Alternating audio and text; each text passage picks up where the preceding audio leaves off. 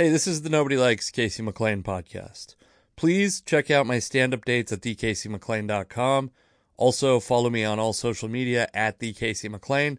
Check out stand up clips and videos of mine at youtube.com slash Casey McLain. This podcast is brought to you by Anchor.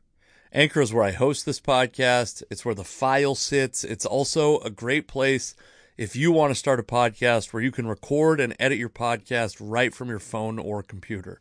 When you're hosting on Anchor, you can distribute your podcast to all the listening platforms Spotify, Apple Podcast, Google Podcast. Whatever you're listening to this podcast on, you can get your podcast to that platform very easily.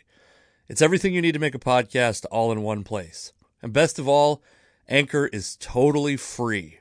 Download the Anchor app or go to anchor.fm to get started.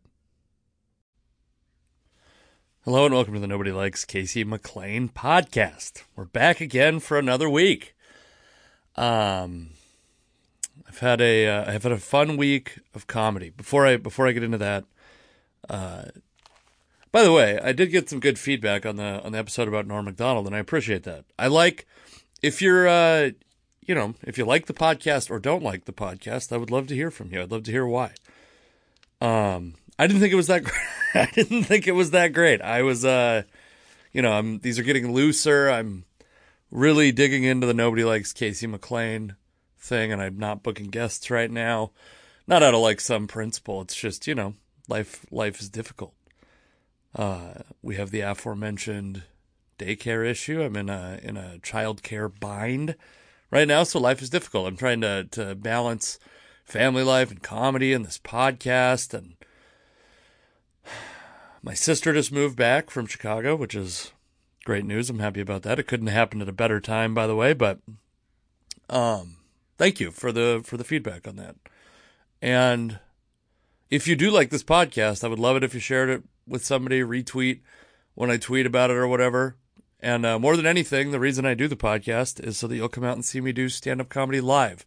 So every Wednesday, pretty much, although I think once a month I'm going to pass the room off to a to an outside producer, but every Wednesday at Airport Tavern there will be comedy available.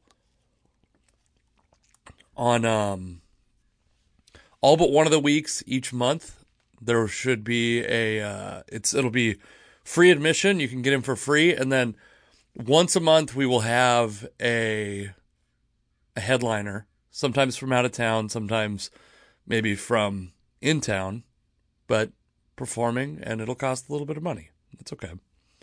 All right. Uh so oh yeah, come see me do stand up. I am so every Wednesday at Airport Tavern. I'm also let's pull up the old calendar like a professional. I have the calendar completely inaccessible as of right now. Let's see. Come on, baby. Come on, baby. Um September 24th, I will be at Dog Days Brewing in Bremerton. September 25th, I will be at Maltby Pizza in Maltby, Washington. That is a recent development. Um, September or October 2nd, I'll be at my pal Taylor Bonzer's wedding. If you uh, if you know Taylor Bonzer, give him a shout out. Good fella. He's uh he's on uh, he's on Twitter and I think all social media as Taylor Bonzer. And then I will be in Mukilteo on October 7th. I will be um what else? Do you have any other big dates coming up? I'll be in Burien on uh, October 17th and then Montana. I'm headlining four nights in Montana starting in on the 27th, October 27th. I will be in Big Sky. Then 28th, I'll be in Billings. And then the 30th, I will be at this new stand up comedy club in Bozeman, Montana called Last Best Comedy. And I'm trying to find a date for the 29th. It might be in Helena, it might be in Butte. We're going to probably have a show that night because I cannot justify leaving my family and being gone on a on a school night on a work night for my wife and not um and not not doing comedy. Uh, so please come out to that. And then November, another big one. Uh, I'll be in Lincoln City, Oregon, October 12th through 13th. I might make a stop in Portland on the way, by the way. Uh, October 18th through 20th, I'll be at Skyline Comedy Club. Um, and then this might get canceled because I might have another gig coming through. But November 28th, I will be headlining Tacoma Comedy Club's brunch show. So come on out to that if you're available. I think you could probably get in there. And then I have a tentative Moses Lake, Washington date, November 10th, or sorry, December 10th, which is only tentative because um the fucking Snoqualmie Pass. Local traffic. That's what this podcast is about. Local traffic. All right.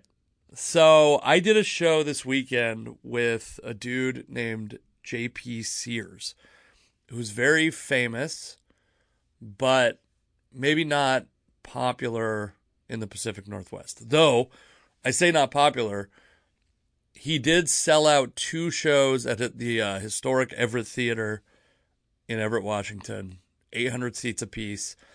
Uh, I was there with Josh Firestein. Also, he he uh, he middled one show. I middled one show. I sold, you know, like five hundred dollars in merch. It was a great financially a really a really fun night. Um, but I'm gonna I want to talk about this. JP Sears appeals to a conservative audience. I think JP Sears is like a true libertarian and not necessarily like a hardcore conservative. He has um I think he got famous doing like yoga videos. He's got these sketches and he does, you know, like mindfulness stuff. He's not like your classic hardcore conservative. And he's actually, by the way, I will say this, like an extremely nice dude. He didn't we it wasn't like super political in the green room. Um and I would bet, you know, we didn't get into politics and I'm not I'm not like a longtime viewer of his work.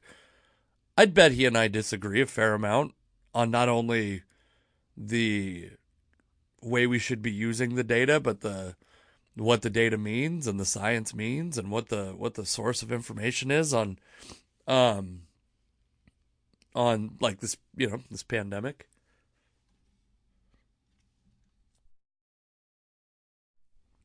I just had to turn the volume down so I could sniff. I hope that didn't come through. Sometimes it'll bleed onto another channel, so you might have just heard me uh heard me sniff.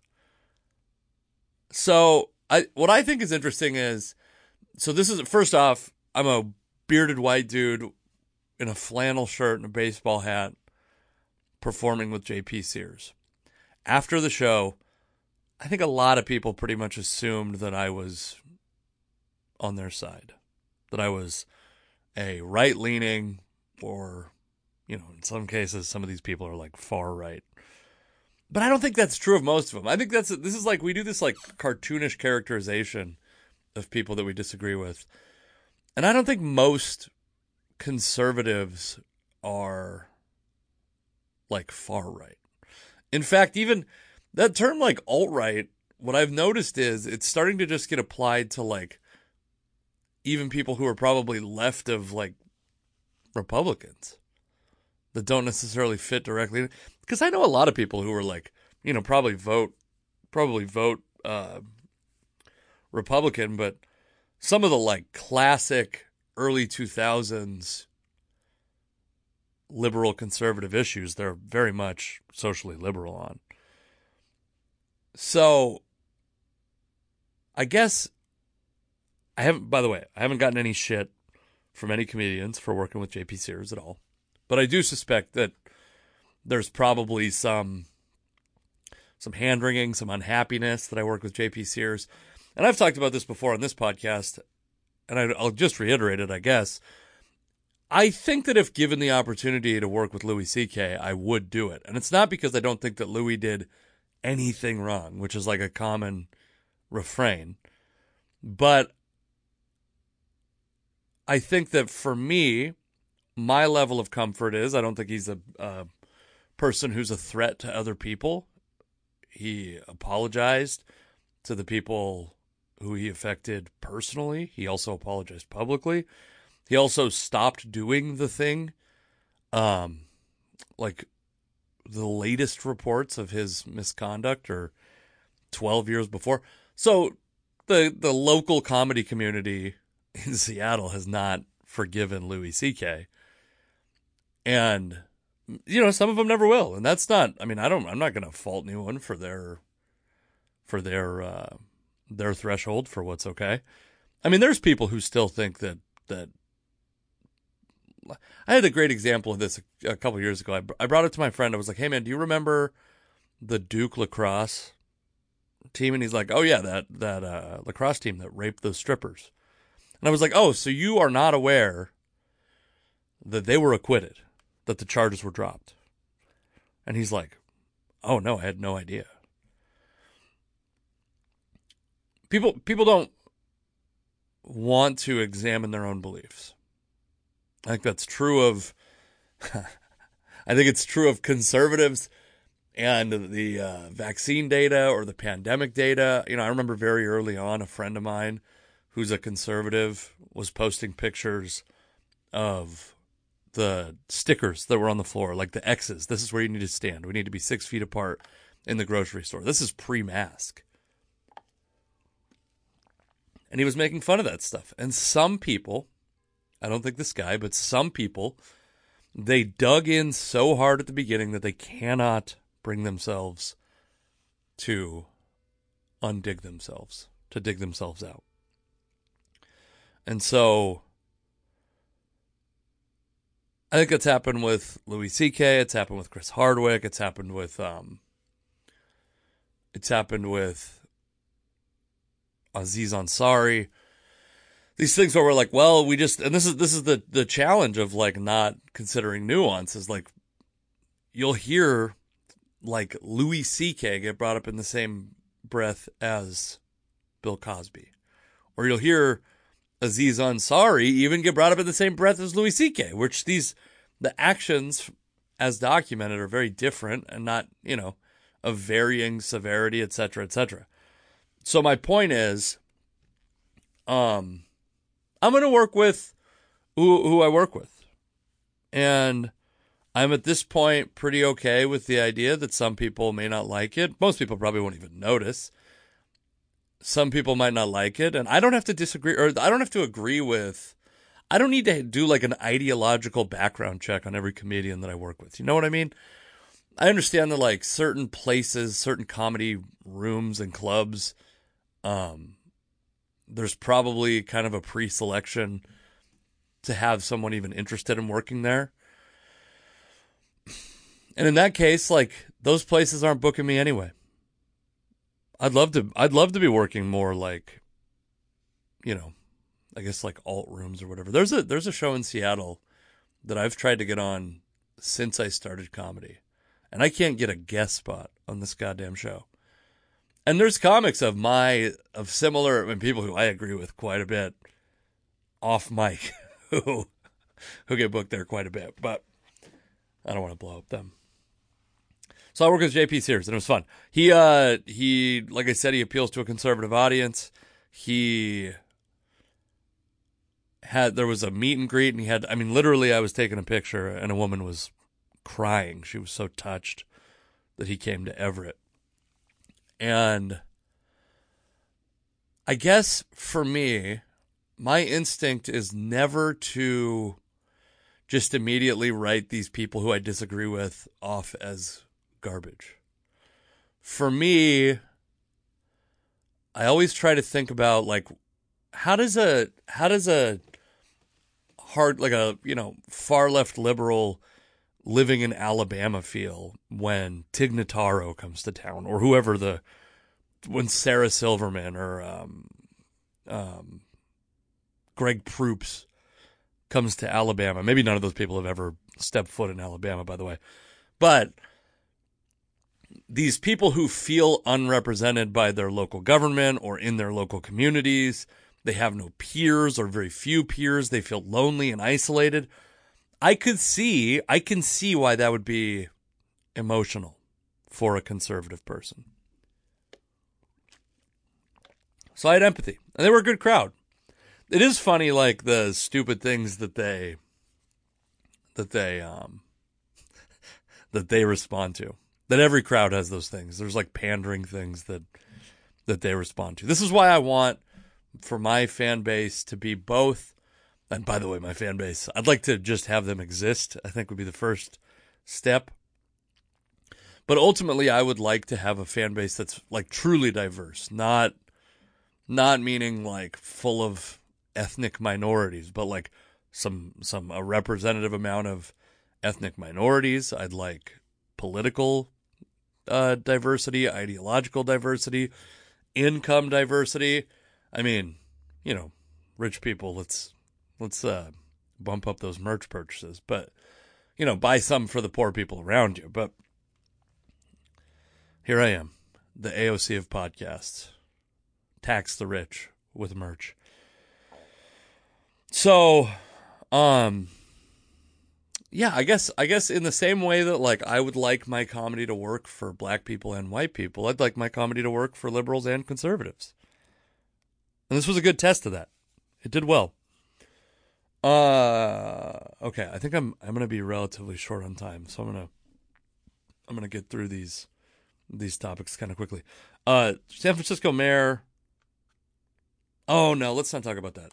We'll talk about if Oh man, know. Now I'm wasting time considering what to even talk about because London Breed.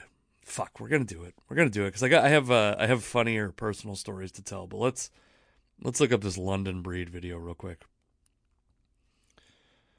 London London Breed is the San Francisco mayor, and she was at a uh, a uh, concert.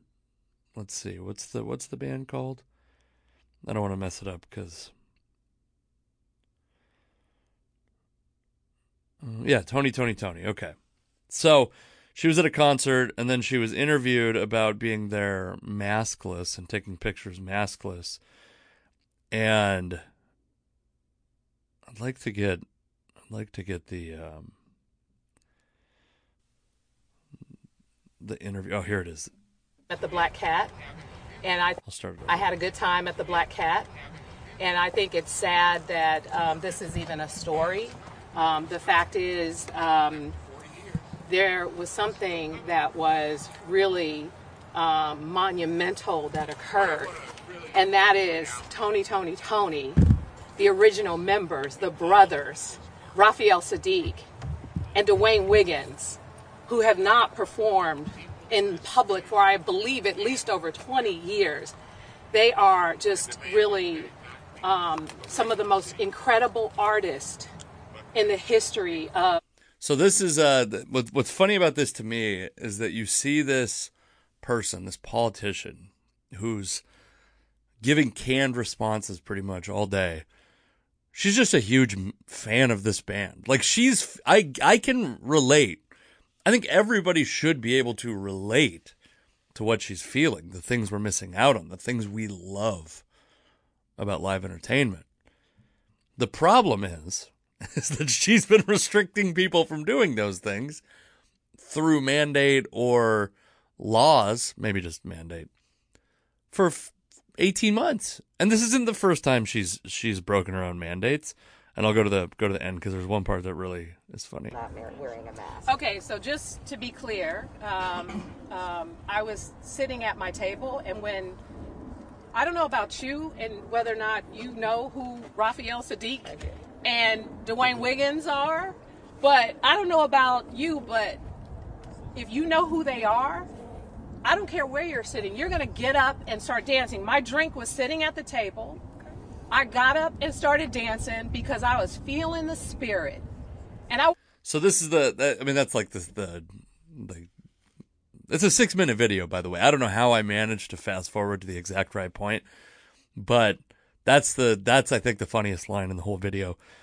Uh London Breed is an enormous hypocrite. There's no doubt about that. I can empathize with her, but she's an enormous hypocrite. She is the person in power. She is the person in power. Also, she's talking about it like she's got a little bit of contact high from a music festival still. Like she's not incredibly eloquent in describing this moment, but she is describing a thing again that she's been depriving people of. I I could empathize a lot more if she if she hadn't been depriving people of that exact experience. This is to go back to last week, some of the stuff from last week. These none of these people are our friends. London Breed isn't our friend. She's not our our uh, representative. She's like most politicians. She's bought and paid for. Her vote is bought and paid for. Her policies are bought and paid for. That's not your friend. London Breed isn't isn't representing the people. Um, in a way, she is, and actually, a way through being like a massive hypocrite and also um, being overtaken, having your own good sense overtaken by the joy that you want to feel. In that way, she is representing the people, but she's also there's a there's a hierarchy of of I mean again, it's like if if this was happening if a if a conservative politician did this, we'd be shitting our pants, right? All right. Cole Beasley, uh, wide receiver for the Buffalo Bills, formerly of the Cowboys, noted anti vaxxer, has said to some fans that he will pay for them, pay for their ticket to go see him at opposing games or at uh, at away games because the Buffalo Bills are uh, mandating vaccination to come into their stadium, whatever their stadium is called. Ralph Wilson. That's if that is their stadium, it's very likely the old stadium. Um, I think Cole Beasley's uninformed, and I, I think like like I said earlier, I probably disagree with JP Sears on stuff on a lot of stuff. Um, the vaccine's working. In fact, the FDA, I think I think the FDA recently said that we don't even need a most people don't need a booster shot. Although I think that's evolving. Like the vaccine's working. Most of the people I think the the if we're being honest with ourselves, if you're a pro vaccine person, which I am, I was thrilled to take the vaccine to to gain some safety against this and maybe give myself some peace of mind when I'm out doing comedy or eating at restaurants or drinking at bars or whatever. But if we're honest with ourselves, the vaccine's performance is disappointing. It can still be very effective, substantially more effective than not being vaccinated. And also, we should be able to admit that it's like a little bit disappointing. But we're in this thing, we're so goddamn dug in partisan on a partisan scale that uh or on a partisan spectrum that we can't give an inch because if we give an inch, they'll take a mile. Well, the truth is I'm a little disappointed with the vaccine's performance. But that doesn't mean that it doesn't work. That doesn't mean that it's not working. It's not working as well as I thought it would based on the information that was available. I still think it was worth taking. It still represents an enormous immunity shield for people. I mean, we're at over, I think we're at 60% of the country's vaccinated. They just approved it for kids 5 to 11, I believe, or they're on the verge of approving it. And so we're gonna that number will bump up. I don't I mean I think we've probably given every every adult the vaccine that wants it at this point, or most of them. So I mean, even then, we're at like 60%. Like 98% of the nation's hospitalizations are unvaccinated people, something like that. And as a country, we are way more open. Unfortunately, what happens is we get so insulated into the places that we live. We're all we're all um, one of my one of my least favorite things that uh, liberals sometimes do is they make fun of conservatives for not traveling outside of their their state when a lot of these people don't leave their borough on a regular basis or they don't leave their neighborhood on a regular basis and uh, it can be it can so my friend, one of my friends lives in Georgia, and he's like, dude, we never closed. Well, if you live in that situation where you never closed, this doesn't feel that much more open this year. But last year, this time, I could tell you in Washington State, we were fucking shut down. It is way different this year than it was last year. And it's better. It's like I'm living life, having fun. I do know uh, through friends, some friends of friends, or a friend of a friend is uh, on a ventilator in his 30s or maybe early 40s, presumably unvaccinated. Like this is, but at this point, it's those people's decision. it's it's uh most people are eligible to get the vaccine. I'm pretty I don't really buy into this like this idea that there's that many people who I mean they were prioritizing the vaccine for immunocompromised people. So who's not able to get the vaccine and how many of them are there? And and how much do we need to I'm I'm I'm sympathetic to that stuff. And we should stay open. But there's no doubt the data shows that the vaccine is working better. Okay, I guess. Oh, to go into that, there's a there's because I, I got to fuck. I should have done this with no time constraint because I only have like eight minutes left. Um, Breitbart put out an article that I thought was pretty funny, and I actually think might. I always try to think of things in terms of like if this was propaganda, what is the point? And uh, Breitbart put out an article about how the vaccine, how they think that liberals made the vaccine seem like a partisan issue so that conservatives wouldn't take it, to kill conservatives. And it's obviously like a crazy, hilarious take, but I don't believe Breitbart to be like a news source or a, uh, a thoroughly vetted source of opinion pieces. I think it's possible that Breitbart wrote this so that the far right, the furthest right people, in a, in an, a show of humanitarianism, Breitbart might be trying to get its conservative readers vaccinated, and if they have to, if they had, it's like a bullet board, uh, bullet board. If they have to pump themselves up in some way to do it, go ahead and do it. Okay, we'll move on from that. Just two more things I want to talk about. Uh, a couple a couple months ago, maybe six months ago or nine months ago, a dude named Seth Simons, who's a, a comedy journalist, wrote this article about an alt right problem in comedy, about Nazism in comedy and all this stuff.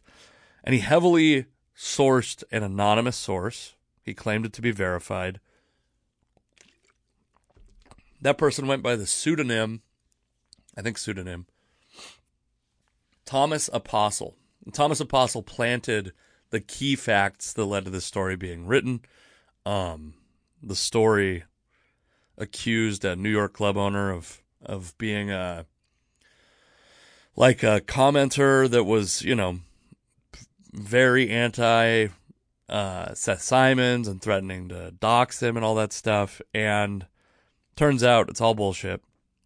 It was all this troll and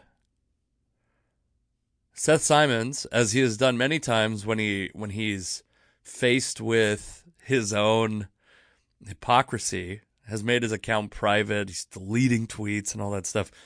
And I think it's first off, I think it's embarrassing that we know the name of a comedy journalist. But how many of us know the name of like a local news columnist? Not very many. I don't know who's a local news call. I'm I'm part of the problem. I'm not saying I'm any better. This dude, it's embarrassing that we care this much about this guy. It's embarrassing that this guy has this much impact on comedy. It's it's embarrassing that comedy would allow someone to to move the needle that is not associated with comedy in any way. An individual. Crowds can move the needle for sure. So, I mean, I, I think this dude is just getting further and further. He's losing credibility left and right, and as he should, fully deserved. Uh, no retraction issued by him. I do think that the the news source, which is the New Republic, might have issued some sort of retraction or apology. And then finally, okay, we're gonna do it. Oh fuck, I have two things I want to talk about. God damn it. Okay. The other day I had a very funny moment. In comedy, you don't I have I have uh enemies. this is so stupid. I have enemies in comedy.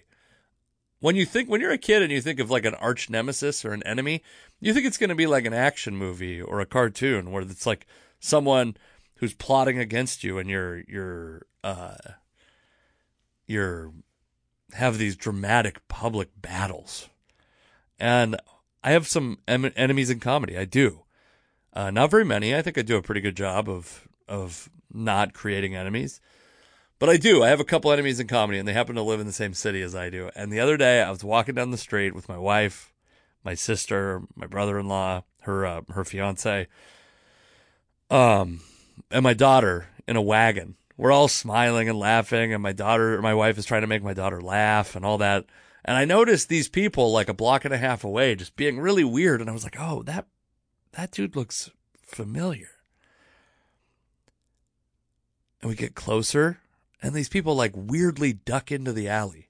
And then they come out and they're like frantically trying to put on their masks and blast past us.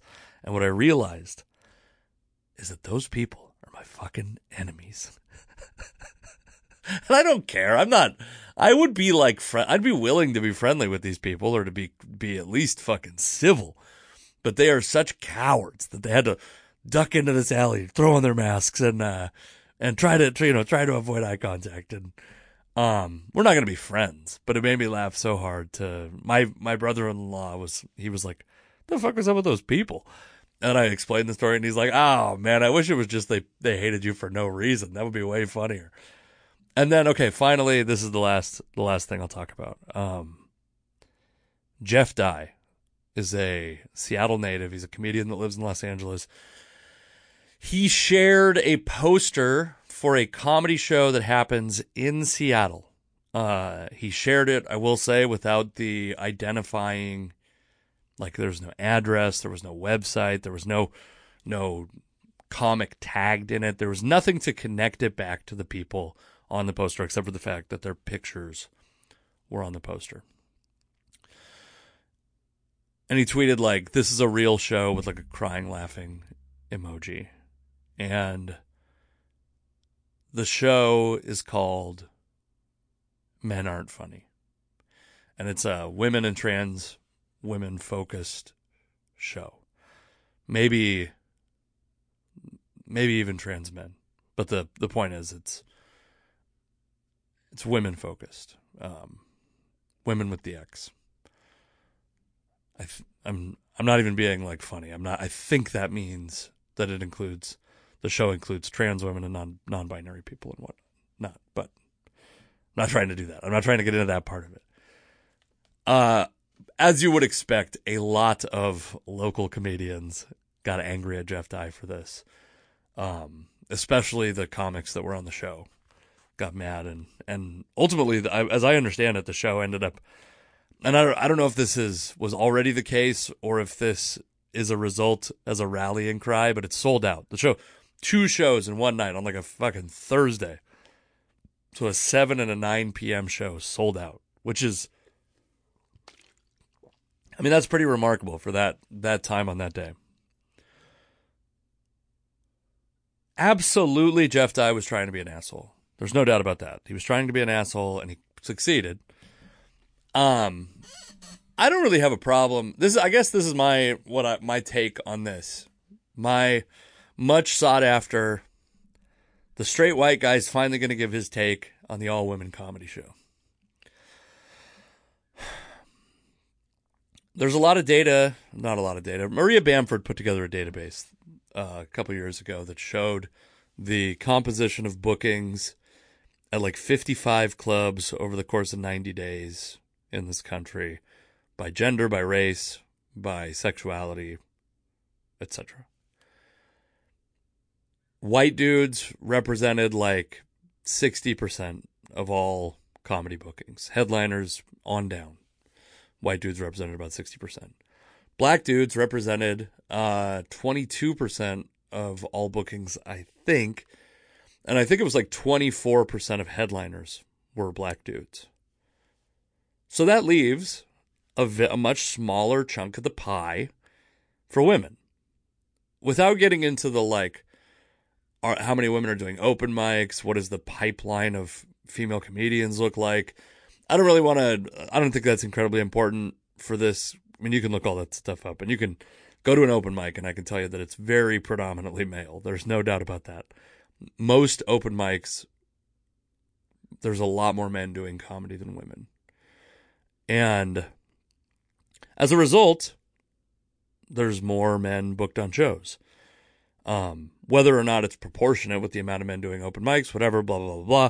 Who gives a shit? The point is, it's harder, it's harder for women to break into comedy is my suspicion and the, and the information I've collected from friends of mine that are women that do comedy it's harder. It's harder to break into comedy, not because it's harder to get booked necessarily, but because there's a lot of shit that goes with comedy that's that's fucking scary that as a man you don't have to worry about. I don't have to worry about you know being uh, sexually assaulted while I'm walking to my car. This is a real fear for um, for female comedians. It's incredibly difficult, and also, frankly, a lot of audiences, on average, I think are kind of fucking sexist, and they're kind of racist. And I don't think they're racist really against black dudes. I think that's like a you know, some of the most beloved comedians by all races are black dudes. Dave Chappelle, Richard Pryor, uh, Redd Foxx, Patrice O'Neal, like these, the Chris Rock. These guys are fucking beloved. So I don't think it's racist in that way. I do. I do think like white dudes or white audience, predominantly white audiences, comedy audiences on average probably aren't super into hearing from a an Asian woman say. It's it's uh, this is why you'll see like um, what's his name? Fuck. Oh my god, why can't I think of his name? The dude, he's a Filipino comic. Come on, Jo Koy. Jo Koy comes to Tacoma. He can sell a small arena in this area because there's not a lot of people out there representing like Filipino voices in comedy, but there are a lot of Filipinos. so he can sell an arena full of Filipinos in this area because he's the only one speaking. Kind of to go back to the JP Sears thing, he's the only one, you know, maybe telling a story that they relate to, and there's a there's a population of people who would like to hear that story told on stage here. Okay, so that all being said, that's four minutes of qualification to get to this point. The name "Women Aren't" or "Men Aren't Funny." First off, it's a play on "Women Aren't Funny," which is the name of a um, a documentary by Bonnie McFarlane and Rich Voss that I actually haven't watched, but it's uh, considered pretty good. Um, the show title is meant to create this response. Kind of in the same way that a podcast called Nobody Likes Casey McLain is not named that on accident. This is the intention. It may not be that a famous person makes fun of it, but I think that's, yeah, ultimately it's meant to be inflammatory and divisive. So it worked. It worked. Inflammatory, divisive, and a rallying cry. And that's why, you know, that's, it's intentional so that some people will see it and go, this is a show that I need to go to. Some people see it and get mad. And then these producers pretend like they don't care if people get mad, except for they do care if people get mad. And we're witness to it right now. People are very mad about this in the area. Now, again, Jeff Dye absolutely being an asshole. Um, I think that there's no reason we should be mad, in my opinion, as comedians or as comedy watchers, that there is a show that is geared towards women. So that women, uh, female audience members or male audience members can hear the perspective of a female comedian. I think that's that's good. I've worked with some maybe my favorite weekend of comedy was working with Megan Gailey, who's a fucking monster by the way. She's a crusher. And she was on a on a past podcast guest Monica Nevi's podcast uh fuck, dumb pitches on um, the Helium Podcast Network. So go check that out, by the way, because they're both very funny. And they're both past podcast guests of this podcast, by the way. I might I might start dumping some past episodes and, and limit it to five and actually try to make the Patreon thing work, by the way. But what's going on here? Do we have a problem? Okay. Somehow the Bluetooth started making noise. I don't have a ton of I'm not like brimming with sympathy that this show didn't work out, that this title didn't work out exactly the way they wanted. But I do think it's difficult for women to. So the sh- here's my opinion: the show is good. The show is fine. The show is not discrimination in a way that's meaningful that we should be mad about, in my opinion. But the name is obviously meant to piss off the people that are pissed off, and to pretend like that wasn't the intention and to get all mad is, I think, disingenuous. So, okay, thank you for listening to this podcast. I got to get off of here. Um, I have other shit to do. Thank you for listening. Please uh, follow me at Casey McLain on all social media platforms. If you're on a social media platform and I'm not there, and I'm not talking about you, uh, what's that one called? Um, this would be better if I could. Oh, god damn it! The oh, this is no good. Parler, parlay. I think it's actually supposed to be parlay. I'm not talking about you, Parler, or the other one, Rumble, maybe Rumble, uh, which that's the is that gay Bumble? okay. Thank you for listening to this uh, podcast. Um, come see me do stand up. Bye.